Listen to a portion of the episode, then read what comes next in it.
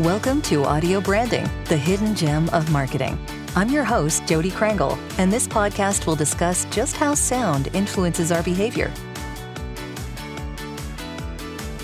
When you close your eyes and think about being in a hospital, what do you imagine hearing? Are the sounds soothing, or do they make you tense up with even more anxiety? Hospitals aren't usually relaxing places, and they don't always sound very relaxing either. Heart monitors beep, respirators pump, and voices murmur in the background or occasionally ring out over the intercom. They can be surprisingly loud, too. The nighttime background noise at a hospital can sometimes reach over 100 decibels, louder than a chainsaw. A National Institute of Health study in 2009 recognized noise as a hazard to patients. Sleep deprivation weakens the immune system, which has a direct effect on mortality rates. Hospital noise isn't just annoying, it can be dangerous.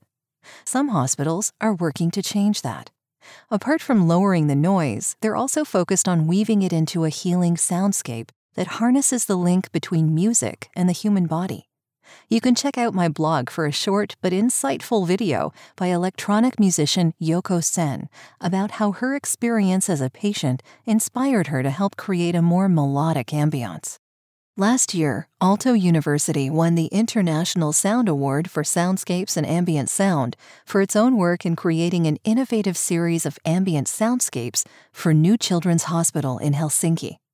Each floor has a unique and constantly changing theme, from the ocean on the first floor all the way up to space and the stars at the top and is designed to help put children at ease, taking their thoughts away from the hospital and into an imaginative journey filled with natural sounds and delicate instruments.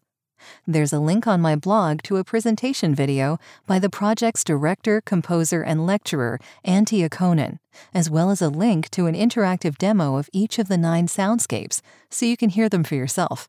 The idea that sound can play such an important role in healing has been around for quite a while now. Music therapy as we know it today got its start soon after World War II, when musicians visited hospitals to play for veterans. Doctors and nurses started to notice that these visits made a very real difference in their recoveries. They began to incorporate music into the idea of creating a healing environment where each aspect of the hospital setting, both visual and audio, plays its own part in helping the patients. Florence Nightingale wrote in 1859 that carefully controlling the lights, colors, and sound in a patient's room could help them recover more quickly. And in 2013, Brian Eno credited her for inspiring his own Quiet Room for Montefiore, an immersive audio project at Montefiore Hospital in Essex. A few years later, the Healing Soundscapes research project at Hamburg University began, uniting music therapists and composers to find new ways of improving the well being of hospital patients. There's no doubt that sound can have a very real effect when it comes to our healthcare. One study in 2016 showed that listening to just 15 minutes of music before surgery reduces a patient's anxiety while another study found that creating an immersive natural soundscape is more relaxing and effective than simply masking the background noise. These nature sounds significantly reduce your cardiac stress markers and cortisol levels, and for some patients, lower stress can make a literal life or death difference. Most of us probably aren't ever going to find ourselves looking forward to a trip to the hospital, but for the children at New Children's Hospital, as well as a growing number of hospitals all around the world, soundscape and audio design are helping transform that clamoring background noise into a soothing melody.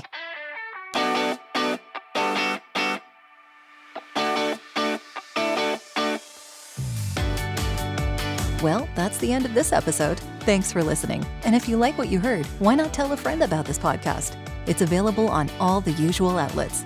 Until next time.